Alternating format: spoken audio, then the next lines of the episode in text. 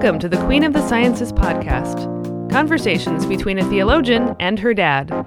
I'm your host, Sarah Hinlicky Wilson. And I am Paul R. Hinlicky.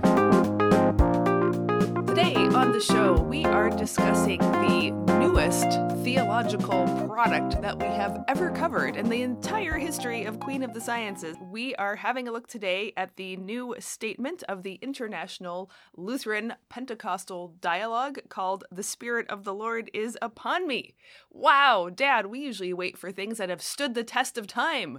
Will this or not? We don't know, but we're taking our chances with it anyway.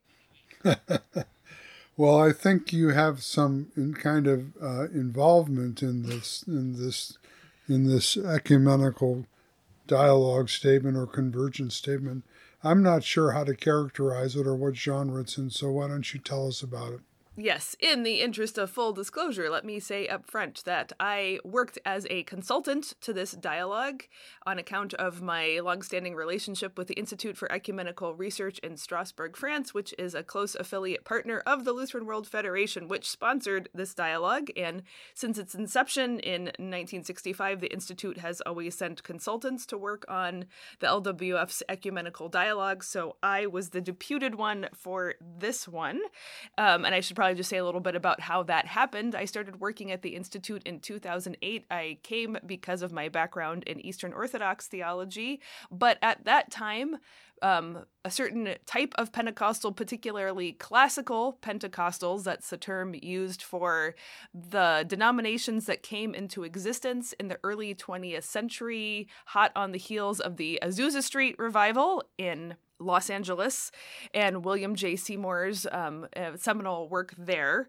Um, and they sort of uh, formed and institutionalized in the next 20 to 30 years. So that should be uh, distinguished from charismatics within historic churches and then later what's often called neo Pentecostal churches. Those are the ones that you're more likely to see on TV, or to come from Brazil and preach prosperity messages, um, or the kind of things that make people most nervous about Pentecostals. Classical Pentecostals are um, are kind of settled in, and they have faced all the institutionalization challenges of older churches.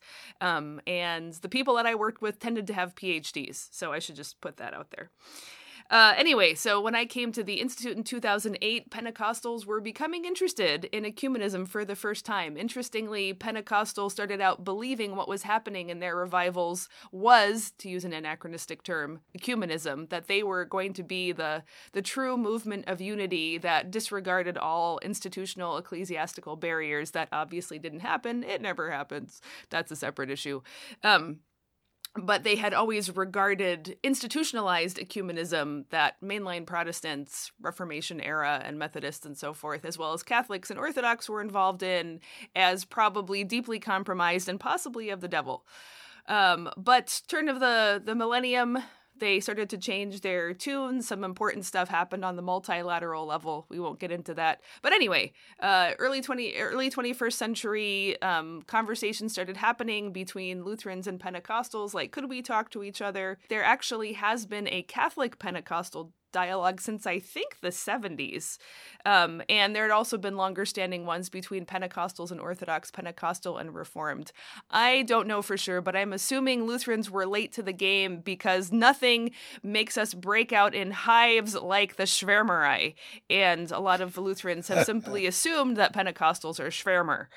Um, but once this um, this conversation started to happen, the Institute in Strasbourg sponsored a kind of uh, uh, unofficial dialogue. I came in about two thirds of the way through that process and was uh, folded into it. And um, basically, my colleague said, Well, Pentecostals are the newest Christian movement, and you're the youngest person here, so that makes sense. You do this. So I said, Okay. And dad, pretty much all I knew of Pentecostals up to that point was uh, crazy great aunt Iola, who I think was a devoted partisan of Jimmy Swaggart back in the day. I somehow remember you and her having arguments at a family reunion. Is that, am I remembering that right?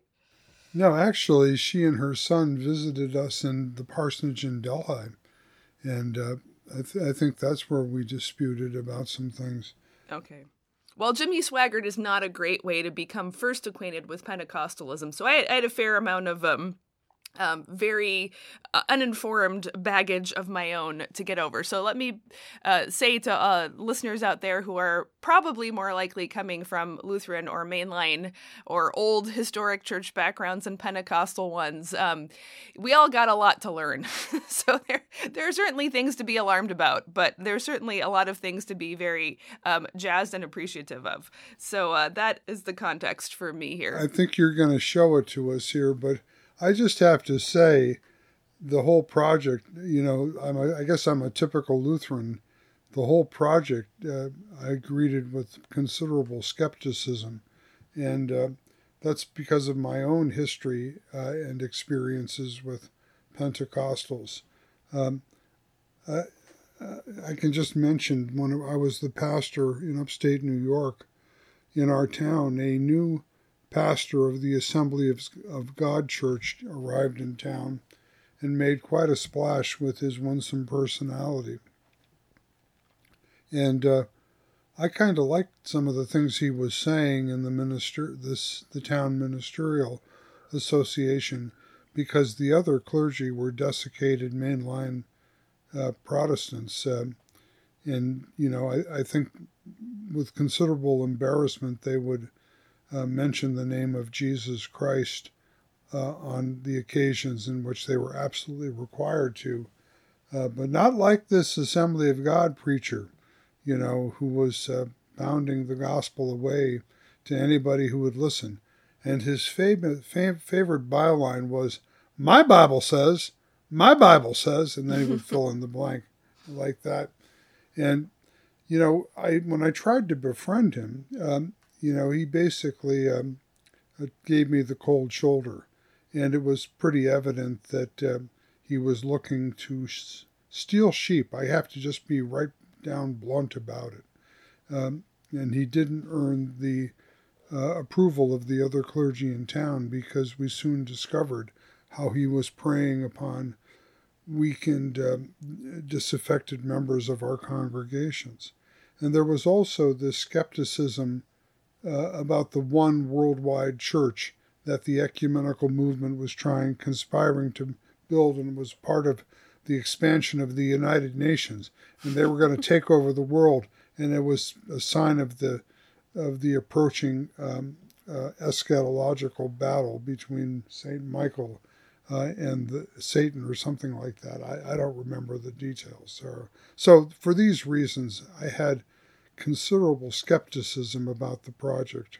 But I guess over the years you've told me it's not like that. Oh, sure, it's like that. Just like what you described of the main line is often like that. So I, I, think part of what we'll be doing in our conversation here is trying to sort out what ecumenism is actually doing, what it can do, what it can't do, what a statement from an ecumenical dialogue actually means. So I think one principle that you learn really fast working on an ecumenical dialogue is are we talking about the best version of ourselves or the real version of ourselves? The idealized version of ourselves ourselves or the most compromised and um, blasphemously heretical version of ourselves. So, you know, um, Dad, if, if somebody said to you, What church should I go to? would you just simply say, carte blanche, oh, just go to any Lutheran church. You will get the pure gospel there. Would you say that? No. No, okay. And if somebody's talking about orthodoxy and says, We are the one true church, and you say, What about the Patriarchate of Moscow? Right? Or yeah. if if you um yeah. you know we can repeat the example for Catholics and for uh, every other Protestant flavor we have going on here. So yeah, I just I have to laugh there, Sarah, because a good friend of mine when I was a graduate student was a young man named Ralph Del Colle, and he was a, oh, sure. a cradle Catholic, but he had become um, born again and spirit baptized in the interim and then he, as such, he came to be study at Union Seminary, and um, he was younger than me. I think I actually tutored him in some classes, but we became friendly. And then, you know, we parted ways after I left Union. I didn't hear from him for years. And then I realized that he had become a significant Catholic theologian. and I got in touch with him just before he died. Uh, tragically, he died very young of cancer um, when I realized who he was. uh, and I'd read a wonderful uh, article about him on the doctrine of the Holy Spirit, in which he basically said for most of us, the Holy Spirit is nothing but an empty name uh, that somehow vaguely uh, communicates the presence of Christ uh, in his physical absence or something like that. Hmm, mm-hmm. And he said, if that's true, then the Trinitarian confession of the Holy Spirit as the Lord and giver of life is vacuous. It means nothing. So he, even as a Catholic, he retained, I guess, what he had gained as a Pentecostal. Mm so that's very interesting because for me i you know because i had to like learn really fast about pentecostalism of course i did a ton of of reading historical and contemporary to just get up to speed. And you know a lot of it is is weird and woolly and uh, the, that might be an interesting topic for another time how how pentecostalism exactly came to be and its its doctrinal as well as its experiential claims. But what made me finally take it seriously is uh, getting to know east african lutheranism where there is no meaningful distinction between Lutheran and Pentecostal or Lutheran and yeah. char- charismatic. You can say you can say charismatic if the word Pentecostal makes you uncomfortable. but oh, sure. But and uh, I, I, I may have mentioned before this uh, amazing moment I had actually during this Lutheran Pentecostal dialogue when we were in Madagascar and heard from one of the seminary professors about the revival movement he'd been involved in. As we've I think we've said on our episode on Nenilava, Madagascar has had four major revival revivals, and they're all still going one for over a hundred years by now, but uh, he talked extensively about their deliverance ministry of exorcism. And when he was finished, he patted his copy of the Book of Concord, which was lying on the table next to him, and said, It's all in here. so uh, whether or not you can, you can make that textual claim, I think the point is for those Lutherans who are very ardent about Lutheran doctrine, there is no perceived conflict between that and what we would in the, the North America would tend to characterize as as the others practice uh, in Pentecostal churches.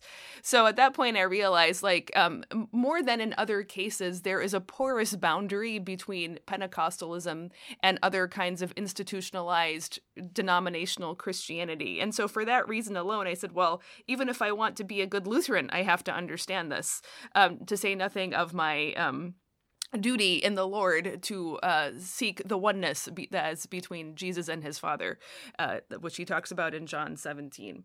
So, um, but that still of course begs the question of of you know who are we talking to and and what's going on here? And what does an ecumenical statement actually do? So to get into the the actual uh, dialogue that led to the statement we're talking about today um, because of the proto dialogue between the Institute and the select Pentecostals, um, the LWF uh, became very interested and open to starting an official international level dialogue, as has been the case forever with Catholics and Reformed and Orthodox and Anglicans and, and all the rest. Um, and, uh, you know, there was a, some kind of um, personnel turnover, so it took a few years to get off the ground, but we finally had our first official meeting in 2016, which where I again was the consultant from the LWF, and um, uh, as I understand it, the Pentecostals uh, uh, on their team were self selecting Pentecostals who were interested in ecumenical dialogue with Lutherans. Most, but not all of them, came from the Assemblies of God, which is a, a, worldwide denomination. Actually, there are more members in the Assembly of God worldwide than I think there are in the entire LWF. And that's just one Pentecostal um, classical Pentecostal denomination, by far the lo- largest. But, um, but in the course of our dialogue, the Pentecostal World Fellowship, which is analogous to the LWF, uh, ended up picking up the dialogue and becoming its patron. So it does have that kind of uh, world level endorsement. Um, and then over the next few years, we met in Wittenberg, Germany. It was 2017, so of course we did. We met in Santiago de Chile in South America, in Madagascar, as I mentioned, and our, then we took off several years because of a certain pandemic, which will go unnamed. And then uh, last fall in 2022, we had our final meeting in Pasadena at Fuller Seminary. And one of the reasons we met in so many locations around the globe is precisely because uh, we realized right off there was the question of what good does an international dialogue do, especially with, um, you know, well, Lutherans are certainly multifarious and various across the world, but even more so with Pentecostals. So, what we tried to do in each of our meetings was to connect to local Lutheran and Pentecostal churches in the different parts of the world we were in with the explicit intention of getting people people there interested in regional or national level dialogue, or at least, you know, saying hello and getting to know each other. Uh, so I think we went into this with a much more than is typical self conscious desire to um, work across all the the levels. Um, often international dialogues are purely scholarly and they exist at a very official level, but getting them to be noticed, much less incorporated um, in, in a smaller uh, or lower, so to speak, levels is quite difficult. So we tried from the outset to incorporate that into what we were doing. Yeah, and that is that where the case studies come from in the in the document. Oh, I'm so glad you brought that up because uh, yes, I think I'm not. I cannot say with absolute certainty that no ecumenical dialogue statement, at least at the international level, has ever done this before, but I actually am not aware of any other. And I think this is actually one of the most important and interesting features of this statement is that it is accompanied throughout each of the five sections that we'll go through with specific case studies and what we're talking about. So instead of being, uh, again, in this purely theoretical or idealized version, um, we had the idea that we should actually show how this plays out uh, in actual in our actual history and practice. Um, and i i think that gives just a whole different tenor to the document because it isn't this abstraction um, or propaganda of what we think we're like but actually tries to show well th- this is what we have we have done and how it has happened. And in that respect gives a more tangible connection to what we're doing I'm just curious how did how did you how did you respond or what did you think when you saw those as you read through this statement? Well, you know, on two, I had reactions on two different levels. I thought the case studies were interesting and they added, you know, some color to what can often be very dry documents. And so I thought they served positively to pull the reader along um, and make more concrete the uh, the materials that were being discussed in each section. So I thought that was entirely good. Um, then then the critical scholar in me says, "What principle of selectivity was going on here?" you know, how how did these case studies pop up that just so beautifully illustrate the claims that are being made? you know, so I'll I'll just leave it at that. No, fair enough. And again, it, it, the question we're going to be going through out here is what exactly is an ecumenical statement trying to do, and what genre is it? So the the critical question is fine. I think that what uh, as much as anything, what we were aiming at is, as you know perfectly well, there are lots of people who think that, you know, theology is as dry as unbuttered toast and it is completely irrelevant to reality. And, you know, I think both of us would say sometimes it's helpful not to be relevant. sometimes it's helpful to just sit back and think about things without having to make them instantly useful. But um, we also know that actually, because we're both, you know, pastors and Christians, we actually care very much about the theology that we teach and practice and believe to uh, find its way into actual lived life. So this was an attempt, I think, to expand the genre of what both theology and an ecumenical statement can do by just giving some living color to what was going on. I don't think there was anything more uh, more ambitious, but also more more critically discerning than that. Okay, I'll, I'll accept that. Why don't we move through the document, which is very interesting because you organized it around the Luke 4 sermon of Jesus in Nazareth, taking up Isaiah 61. And that is the provides the, the, the guiding biblical framing of the entire document, right? Yes, that is right. And that was very deliberate because, um, again, to go back to my Lutheran Schwärmer assumptions, I thought Lutherans cared about the Bible and, you know, those Schwärmer enthusiast Pentecostals didn't. That was a, a huge, huge error on my part. And sometimes I wonder if the accusation isn't better leveled against Lutherans these days, at least in certain parts of the world. Uh, so actually, it was the um, secretary on the Pentecostal side, Jean Daniel Plüss, uh, Swiss Pentecostal, a lovely human being.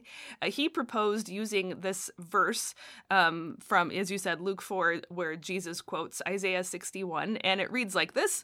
The Spirit of the Lord is upon me because he has anointed me to proclaim good news to the poor. He has sent me to proclaim liberty to the captives and recovering of sight to the blind, to set at liberty those who are oppressed, to proclaim the year of the Lord's favor. And um, out of this verse, he proposed that we have a five year process, um, and each of the years be devoted to a certain, you know, in succession aspect of this particular verse in order to take up specific topics. So that is how our document is structured, and, and each part was discussed and then drafted up at each of the meetings. So I'll just I'll go through the whole structure, Dad, and then we can look through some of the details. So Part one from our first meeting in the Philippines is The Spirit of the Lord is upon me, and we basically engage in self description. Um, this is an important ecumenical principle. You, you let each church um, describe and identify itself to the other, and usually there is a lot of clearing up of misapprehensions uh, that goes on in that process. Then, part two, second year, because he has anointed me to bring good news. Our focus here was on the Trinitarian mission of salvation, specifically with proclamation in word and deed. Part three, year three, to bring good news to the poor, was talking about service to the poor and the needy as central to the work of the church. Part 4 to proclaim release to the captives and recovery of sight to the blind and let the oppressed go free. That was the year that we dealt with um, the practice of healing as well as deliverance ministry from the powers of evil. Uh, I hope that already has all the Lutherans' uh, radars up and freaking out a little bit. What? Deliverance ministry? Yep. And then part five to proclaim the year of the Lord's favor. This was kind of a summary of our mutual learning and hopes for the future. Okay, so what I get from that is that the uh, Jean Jean Daniel Plüss proposed this way of framing things, and uh, uh, uh, that was agreed upon, and then it broke down into these five five parts, and it was under these rubrics then you that you talked about. Um, uh, the case studies came up, and and the various um, uh, I, you know, sometimes it confused me about what was a common statement and what was um, uh, like a differentiation. Um, it seemed to me that, like part two, uh, which you talked about the Trinitarian mission of salvation, seemed like an entirely uh, common statement that both sides fully agreed to. Am I right about that? Uh, yes, you are correct. So that that is another um, um, genre and strategy point that is good to bring up now. So one of the the issues in ecumenism is how much you push the convergence and how much you cope with the divergence. And um, there there's push and pull in both direction because of course on some level the whole purpose of an ecumenical dialogue is to find out and then state plainly what we have in common. And the commonality is the basis for mutual recognition of some kind or another of the other as true christian true church pre- preaching the true gospel um, on the other hand the reason you're divided is because you have disagreements so unless you can right. as you like to say achieve disagreements by stating clearly what is different between you and then either finding ways to resolve it or explaining why it has to remain unresolved, um, nobody will take your statement seriously. So the question is which side do you weight more and for what purpose? And within this particular dialogue, there were definitely uh, two, two philosophies in tension. And I, I, think the easiest way to say it is that there was. Um, a strong feeling on the side of the Pentecostals that they really wanted actually to stress convergence. Um, because this statement for them is in part a witness to their worldwide community trying to say, no, look, really, we have a lot in common with these Lutherans. We should recognize what we have in common. We should engage in ecumenism and take them seriously as fellow Christians. We have an obligation to them. And also, I think for a lot of the Pentecostals involved, they are very much more attuned to the whole history of the church. They really want to demonstrate their investedness in, for example, the conciliar teachings about the Holy Trinity and the two natures of Christ. And um, the Pentecostals that we worked with were definitely self consciously Protestants. Actually, they, some of them I, I know would explicitly reject the idea that Pentecostals are a new or separate thing. They say, no, we are Protestants. We've come out of this heritage. We also teach justification by faith. We also teach the centrality of the scripture and reading it in the vernacular. And of course, they have married clergy and, and all the rest. So for them, it was really important to bear witness to their larger community that there is continuity between them and us. Yeah, I I kind of gathered that. In fact, I made some notes as I was reading this. That you know, this part one, the self-description part, where um, the argument is that Lutherans move from doctrine to experience, but Pentecostals move from experience to doctrine. I really kind of questioned that because it seemed to me that the move to experience presupposes presupposes uh, the the as you were saying the Protestant Christian heritage, including the uh, Trinitarian theology of the ancient Church, uh, and and so within kind of a decadent Christendom or something like that, the Pentecostal experience e- e- erupts and evolves, but the presupposition of the entire movement is what it has inherited from the Christian past. Um, and it has antecedents in Protestantism, especially in Pietism and uh, pre Pentecostal forms of revivalism. Uh, so I, I really kind of question the argument that Pentecostals move from experience to doctrine. It seems to me they move from a particular understanding of doctrine that they want to see be actualized in experience. Yeah, and I think actually you could make the argument in the other direction that Lutherans uh, come out of an experience of decadent church, and uh, out of that develop doctrinal responses that then go on yeah. to test any further. Yes, so th- obviously there there is. Um, this is a schematized and simplified version and you know dad when you first responded to this this document you listed all the things we didn't talk about and i teased you and said oh you wanted us to do a joint lutheran pentecostal systematic theology to cover everything. So again what is the genre of an ecumenical statement and what can it actually accomplish? There has to be some way of simplifying and communicating these enormous questions uh, to an audience that have not done any of the background reading or historical work or met in person with each other over the course of these many years and worked towards something. Uh, this is a, a, huge communication gap in all ecumenical documents. Um, I, I, was I just re-listened uh, to our episode in preparation for this on making ecumenism sexy again. I'll link it in the show notes for those of you who may have missed it.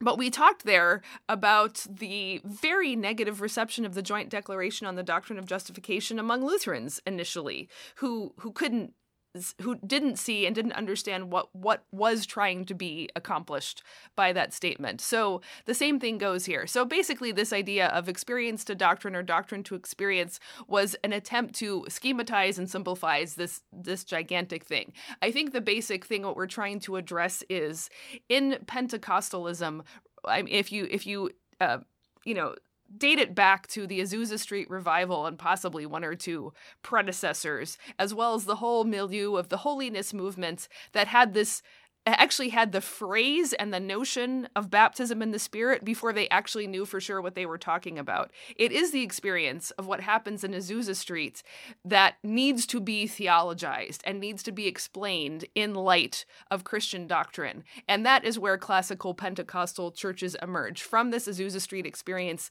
that then gets explained in a certain theological manner. So that, that's what we're capturing there. Yeah, I would just say that's an excellent um, um, response to my concern, um, and I appreciate that very much.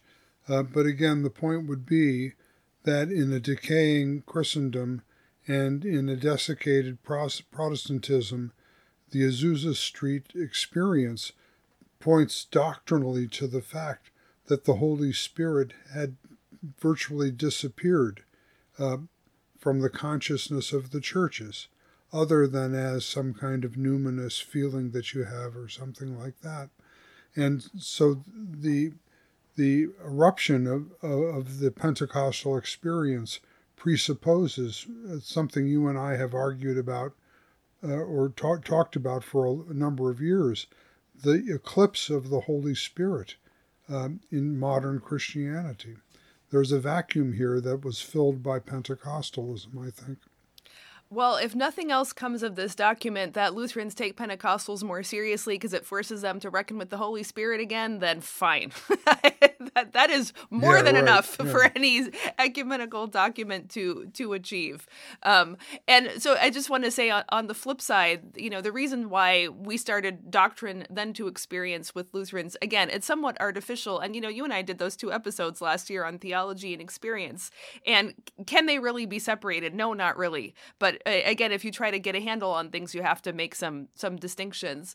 And the idea for us was really that is where we're addressing the Schwärmerei concern and all this stuff that erupts out of Pentecostalism, not all of which is good. There is also in early Pentecostalism someone who experiences a vision that says you should not be baptizing in the name of Father, Son, and Holy Spirit, but only in the name of Jesus. And if only in the name of Jesus, then only Jesus is God. There is no doctrine of the Trinity.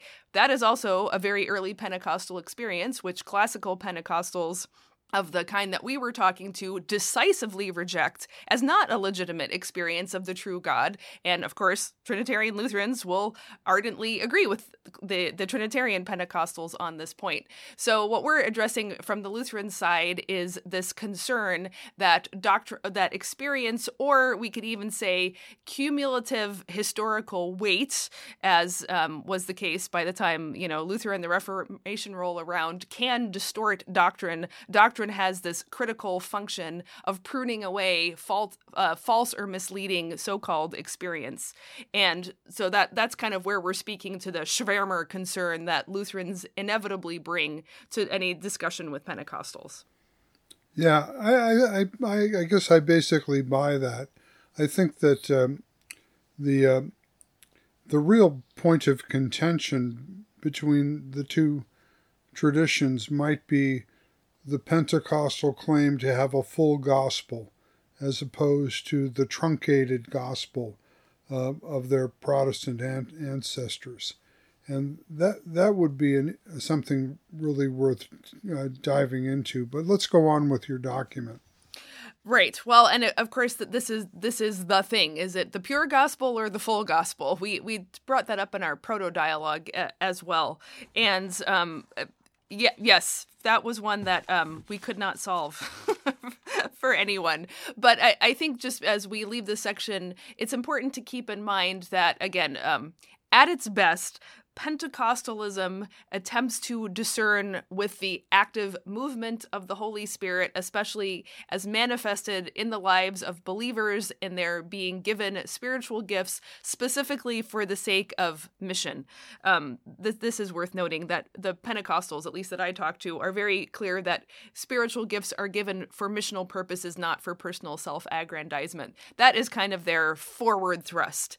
And for Lutherans, uh, we function as a confessional church, and it's just a different orientation. It has to do with our being rooted in, you know, a university and being very committed to education and learnedness. Of course, there are many educated Pentecostals, but it is not nearly as has not been as central and defining of who they are as confessional and and and.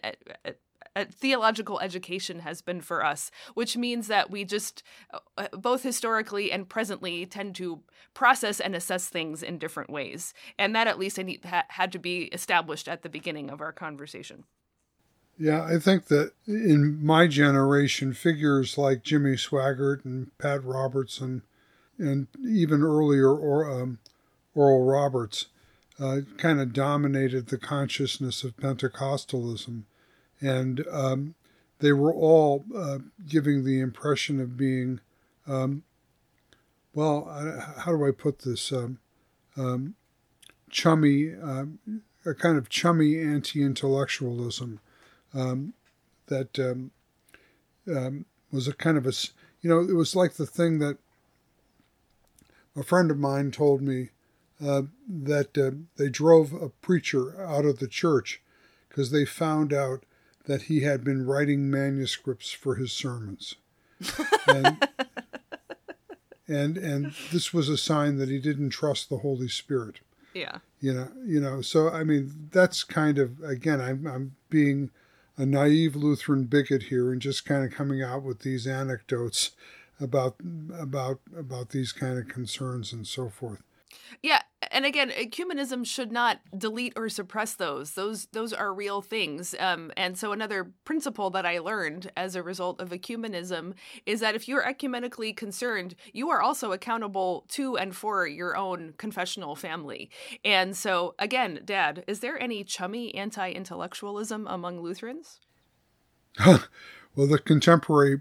No, no, I'm gonna hold it. I'm gonna bite my tongue here because that, that could take me off on a terrible tangent. And have you ever known Lutheran pastors to be driven out of congregations for very spurious reasons?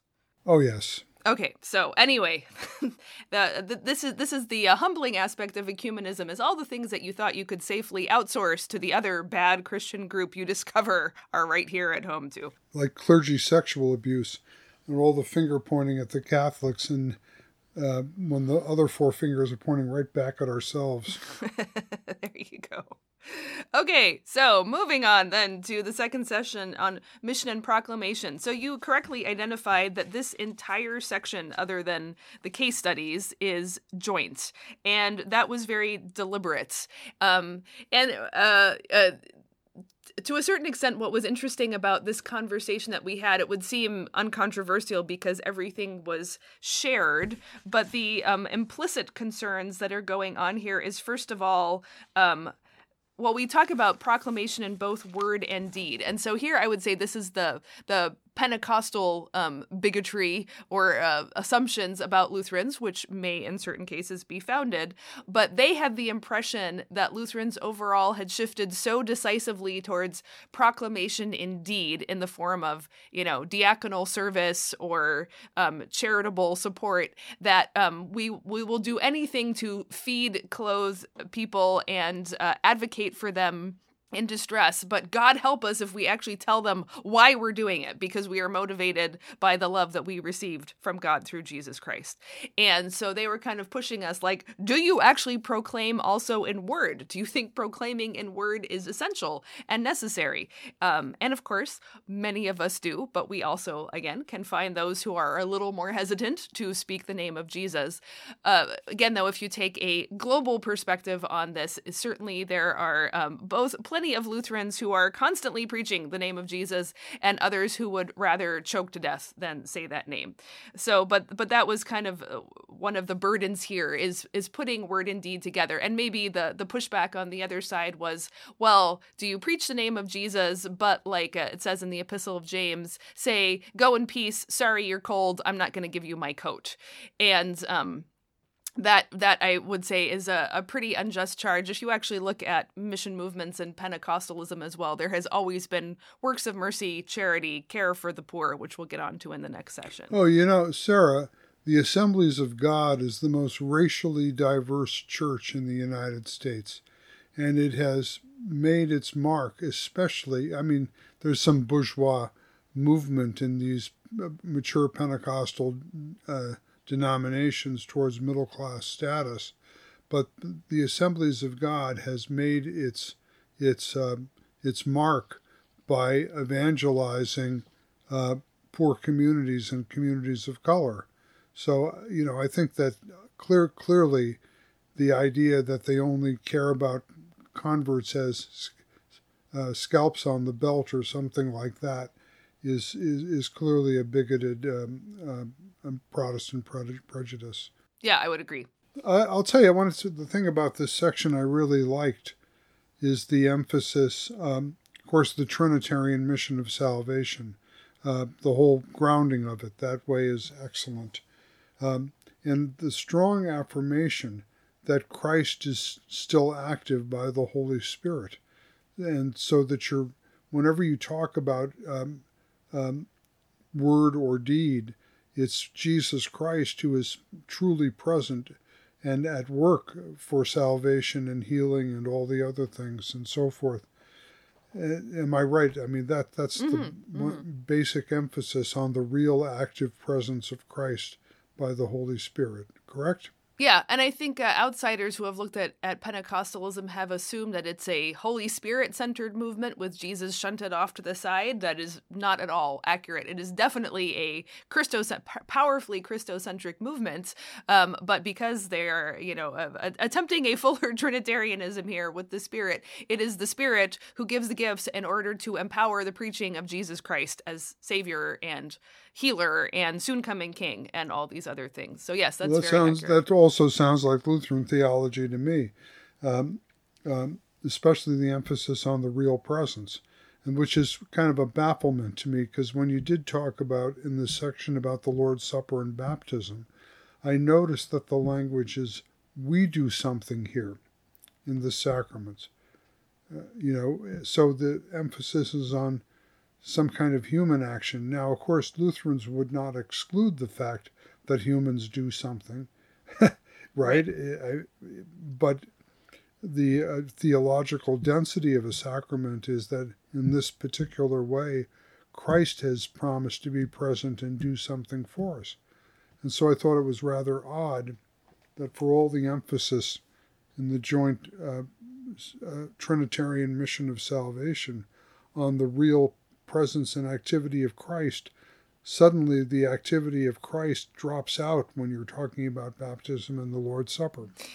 So that represents a topic yet to be covered. That that is true. Baptism and the Lord's Supper, what we call sacraments, what they call ordinances, have not by any means been dealt with here. So Lutherans who are looking to have that solved will be disappointed. I can tell one little story from the proto dialogue that the Strasbourg Institute did before this dialogue process, um, which is that we were talking and, and the Pentecostals were describing with loving passion their experience of the presence of Christ in worship and in mission and in devotion and all these kind of things. And finally, my dear colleague Theodor Dieter, German, in his wonderfully diffident kind of way, said, I don't understand.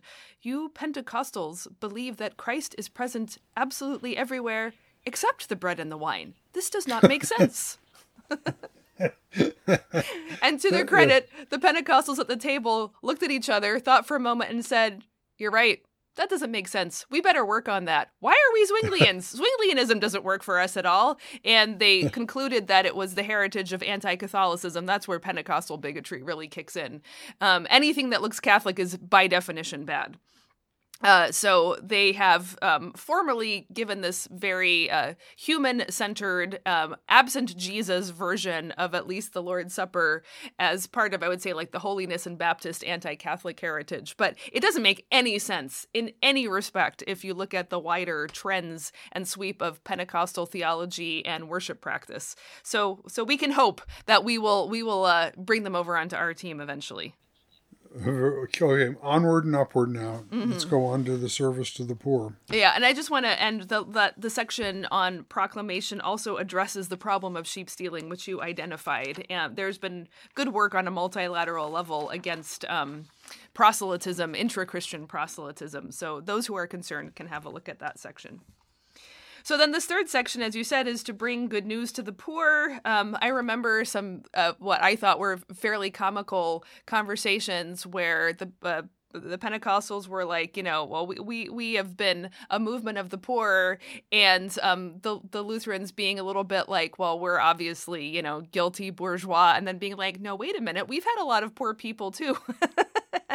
you know the the LWF came into existence and before it the Lutheran World Convention came into existence in response to a massive refugee crisis after both world wars that hugely affected like millions and millions of displaced Lutherans who had lost everything in, in the fighting and the bombing Right. and the so forth.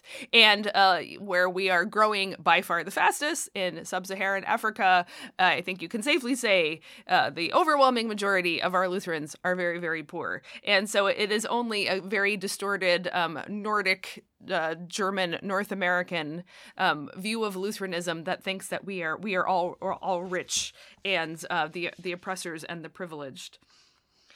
Um, but the real, I would say, the real driving concern behind this, uh, of course, is to talk about service to the, those in need as an obvious extension of the concern about proclamation indeed. But uh, uh, anyone who reads to the end will see that the real bite uh, going on here is about prosperity gospel, because that is what.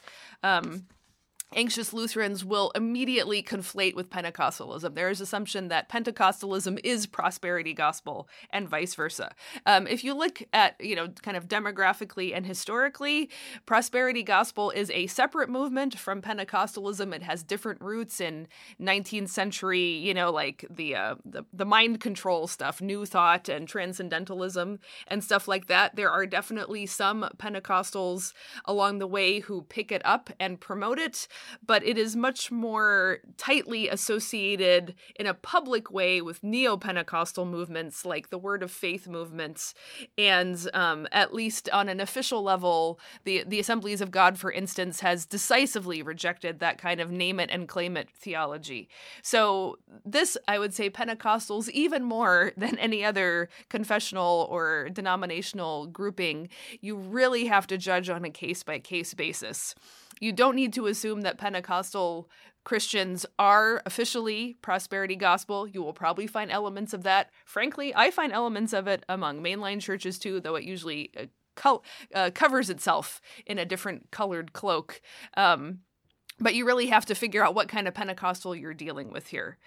Anyway, the point is to us together, we w- decisively rejected this faulty prosperity gospel as both Lutherans and Pentecostals speaking in one voice.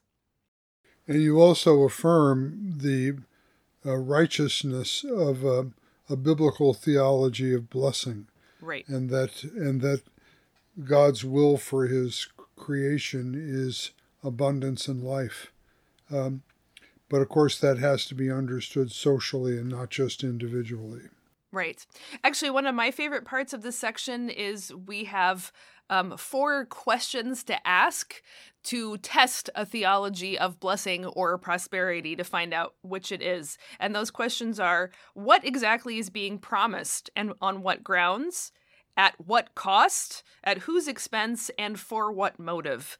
And then we have kind of breaking down each of those questions in, into sub questions. And I think that could be a really helpful guide uh, just for anybody trying to figure out what's going on in, in uh, promises that are being offered to the faithful, um, whether it is a faulty theology of prosperity or a faithful theology of blessing.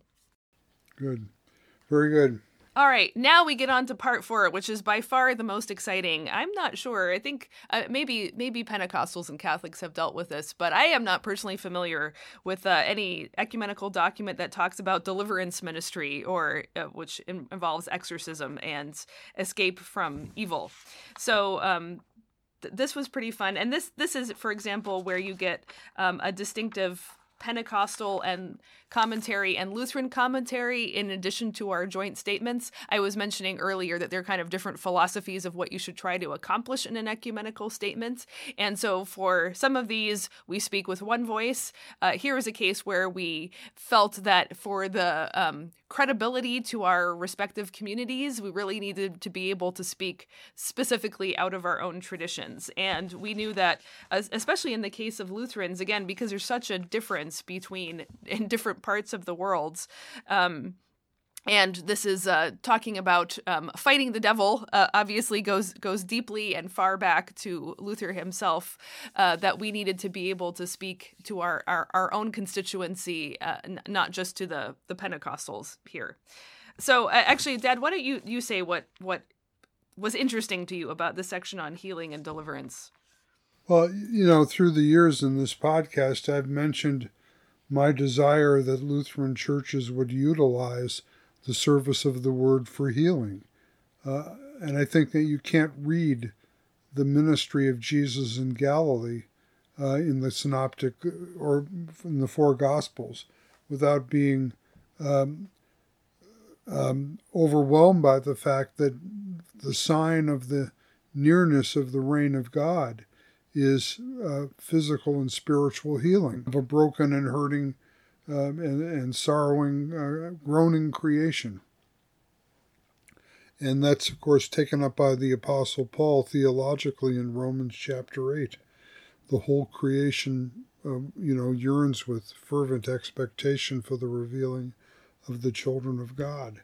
Um, so I think that, you know, the fact that we have so, you know, I, I would never want to undermine the centrality of the forgiveness of sins and the reconciliation of the sinner with the holy God as at the heart of the gospel. Um, um, but I would also want that uh, to be uh, closely connected with Jesus' ministry of healing as a sign of the reign of God. And moreover, I think this connects with your discussion of the deliverance from evil, because the framing of that in the Synoptic Gospels, especially, is the conflict between the reign of God and the regnum diaboli, the kingdom of the devil. It's the apocalyptic conflict that I'm constantly referencing. Um, and I notice that uh, in this section, uh, now you'll have to tell me which side is actually saying this because I didn't make note of that. But there is this recognition that the acts of healings uh, uh, in Jesus then and in Jesus by the Spirit now are um, are temporary. They're temporal healings.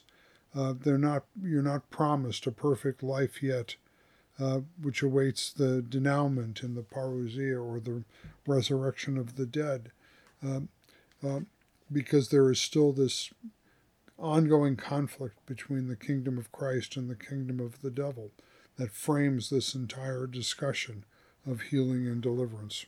Mm. Yeah, very good. So I think in this section, readers will find that we address all the concerns like that healing is guaranteed, or if you didn't get healed, it's because you didn't believe, or that all affliction is demonic in origin. You know, we deal with all of those concerns and abuses really well. And yes, it's it's very clear that everybody still dies, and we don't have a cure for that. Uh, d- death itself is the cure for death, uh, followed by resurrection.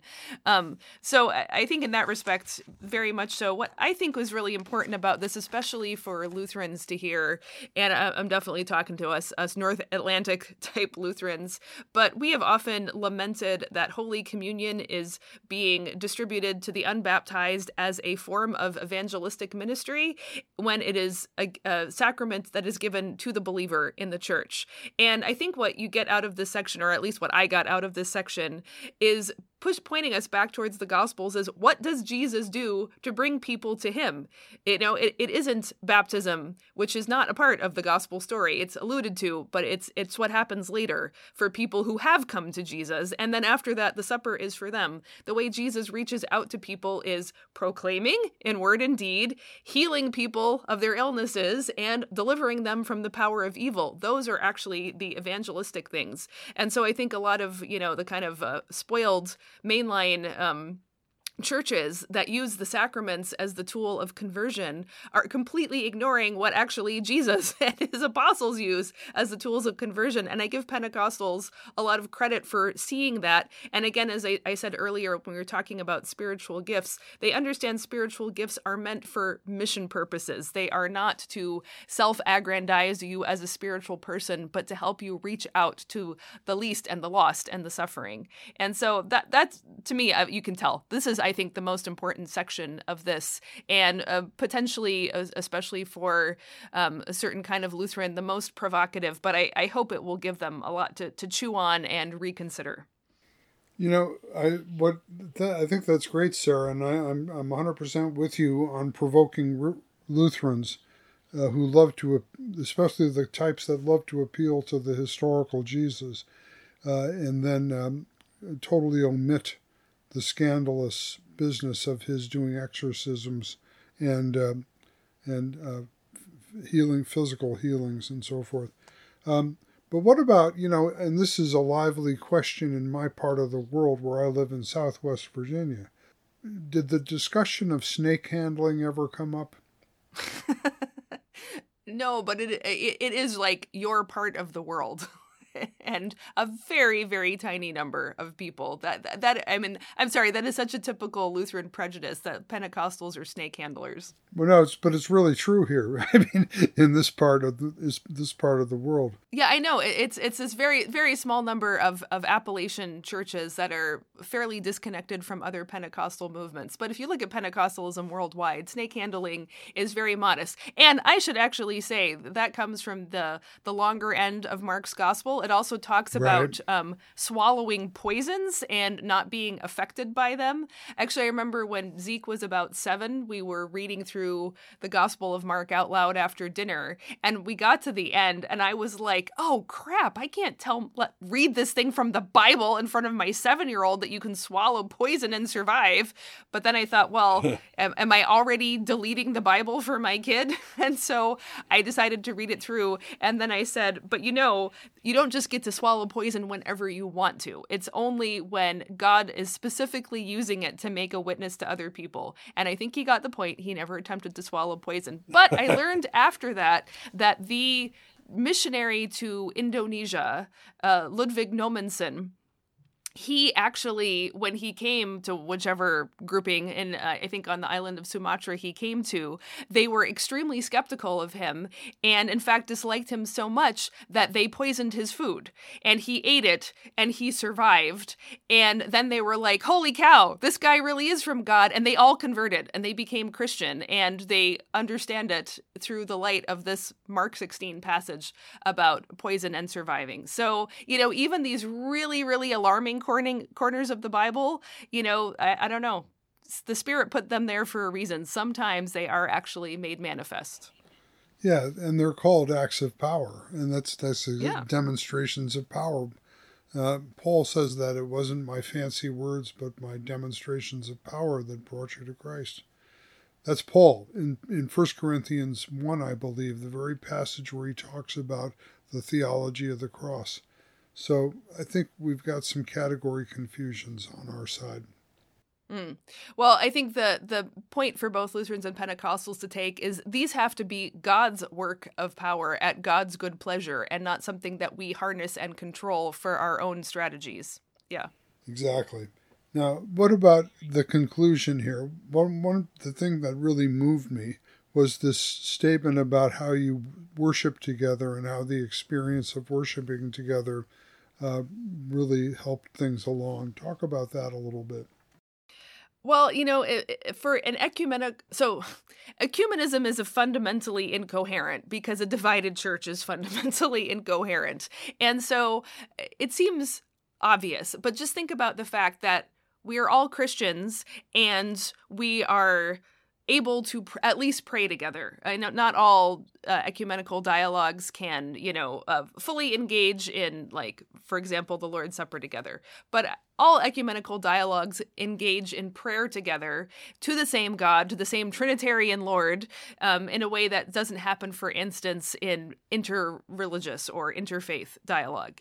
And yet, the whole reason we're sitting down to talk is because on some level we cannot pray together and we cannot worship together and we cannot, we don't trust each other's clergy and we don't acknowledge each other's existence qua church. So it's fundamentally incoherent. And part of the importance of an ecumenical encounter is to experience experience that incoherence and be made deeply uncomfortable by it, while at the same time, in the midst of that discomfort, having new avenues of mutual recognition open up in the very act of worship. So, yes, part of what happened um, in every single dialogue is we went to each other's churches, and, you know, they were very different in style. The Lutherans were, ones were, you know, more liturgical. Um, generally more subdued though not the one in madagascar. That was very exciting.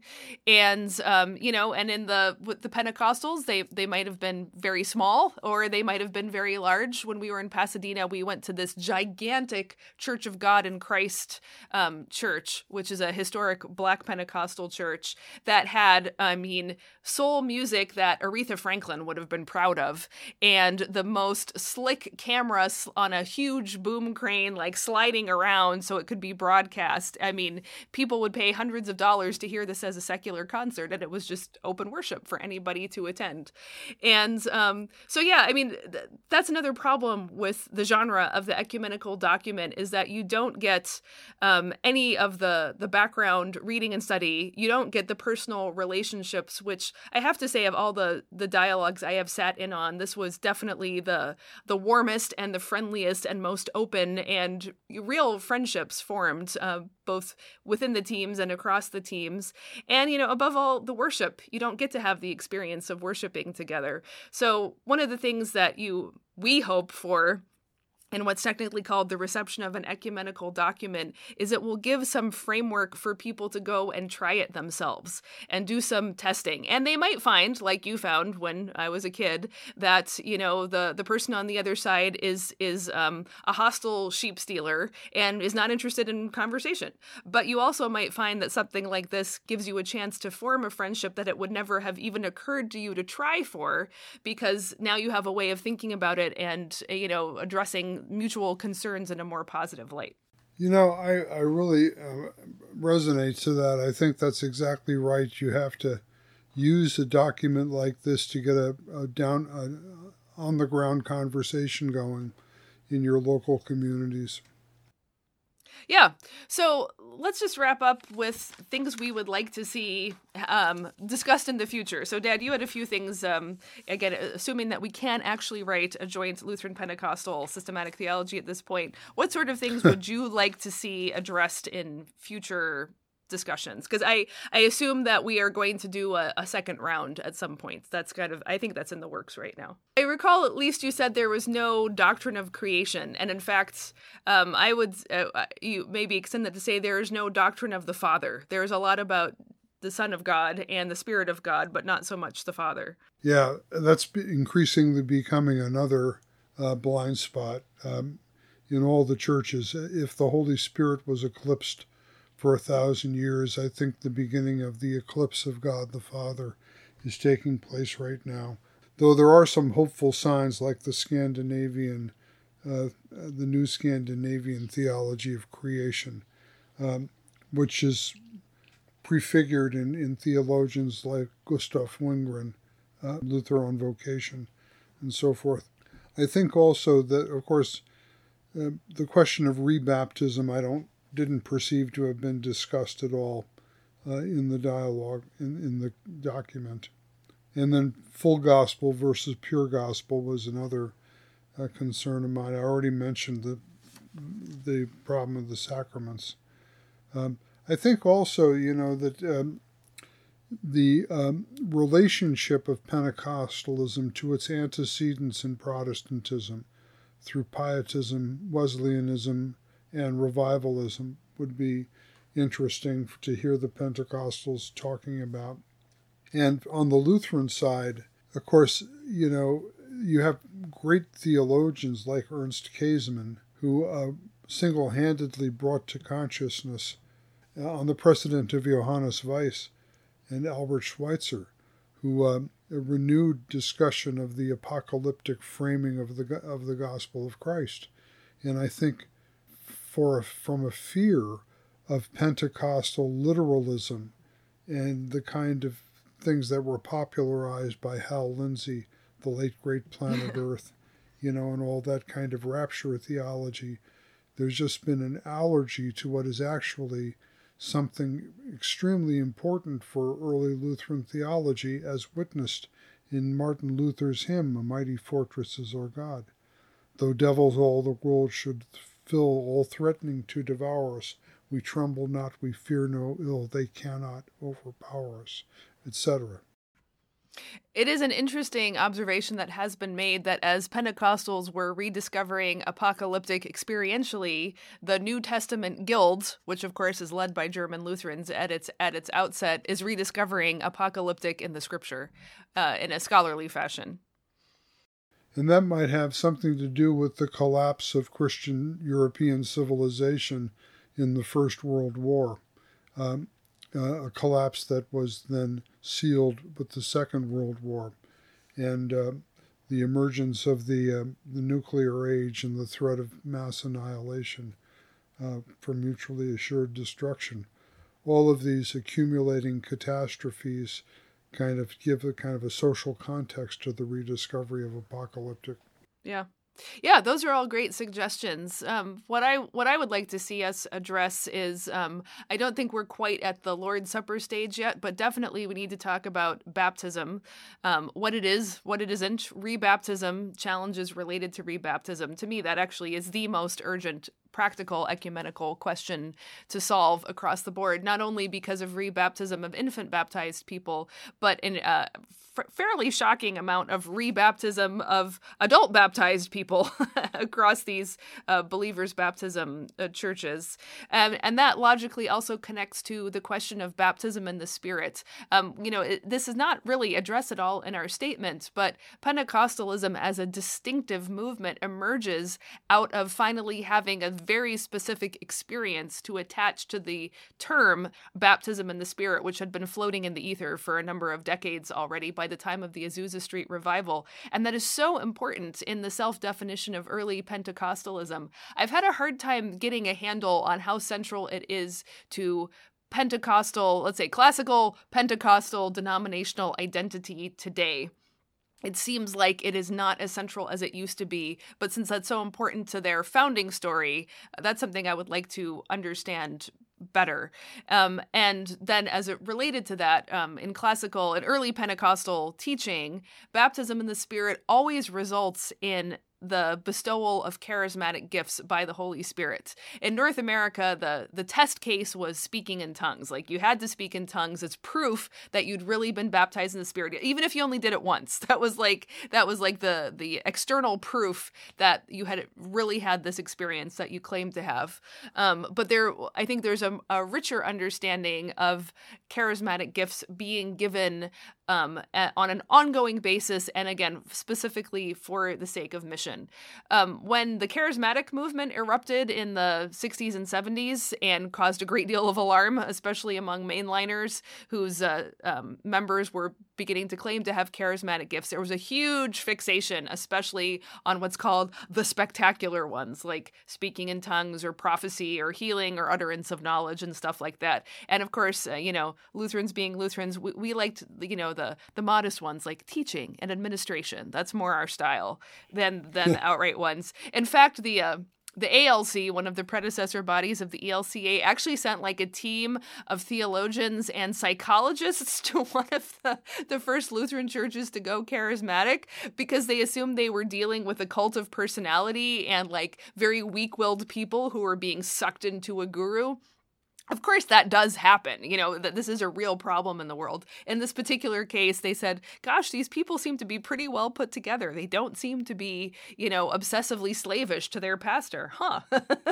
They still weren't very positive about yeah. it afterwards.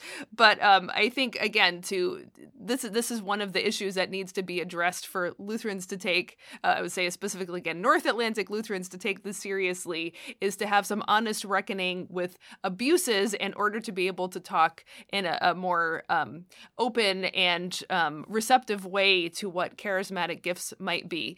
On the flip side, uh, there's also plenty of documentation that not nearly as many people in Pentecostal denominations today believe themselves to have been given charismatic gifts of the spectacular sort either. So we see an interesting institutionalization process, which always happens with every church, every religious movement, no matter what, that Pentecostals are also reckoning with and trying to figure out, well, well, if Jesus isn't coming real soon, how do we, you know, take care of our our people, our pastors, our students, our hospitals for the long haul? And um, right. you know, if nothing else, we have some experience of h- how to deal with long term existence rather than short term. Anyway, those are the things that I hope we will be taking up in future dialogues. Well, I'm very glad to hear that another round of dialogue is in the works, um, and I hope our podcast here cre- creates interest in people actually, uh, you can get the document online from the Lutheran World Federation, right? Yep, I will have a link to it in the show notes. So please, uh, folks, uh, download it and have a read. Have a read, and uh, if you're so moved by it, uh, see if you can get something going on the ground locally in your communities. Yes, absolutely, and that that is the case for every every uh, ecumenical encounter and statements. I mean, the the goal is is not to just be at the top, but to be at, at every level of church interactions. And the ones that make the most difference to people's lives are always always the local. So I'm I'm a big fan of that. Okay, well done. All right. Well, next time on the show, we will be discussing brain, mind, soul, or to coin a term, neurotheology.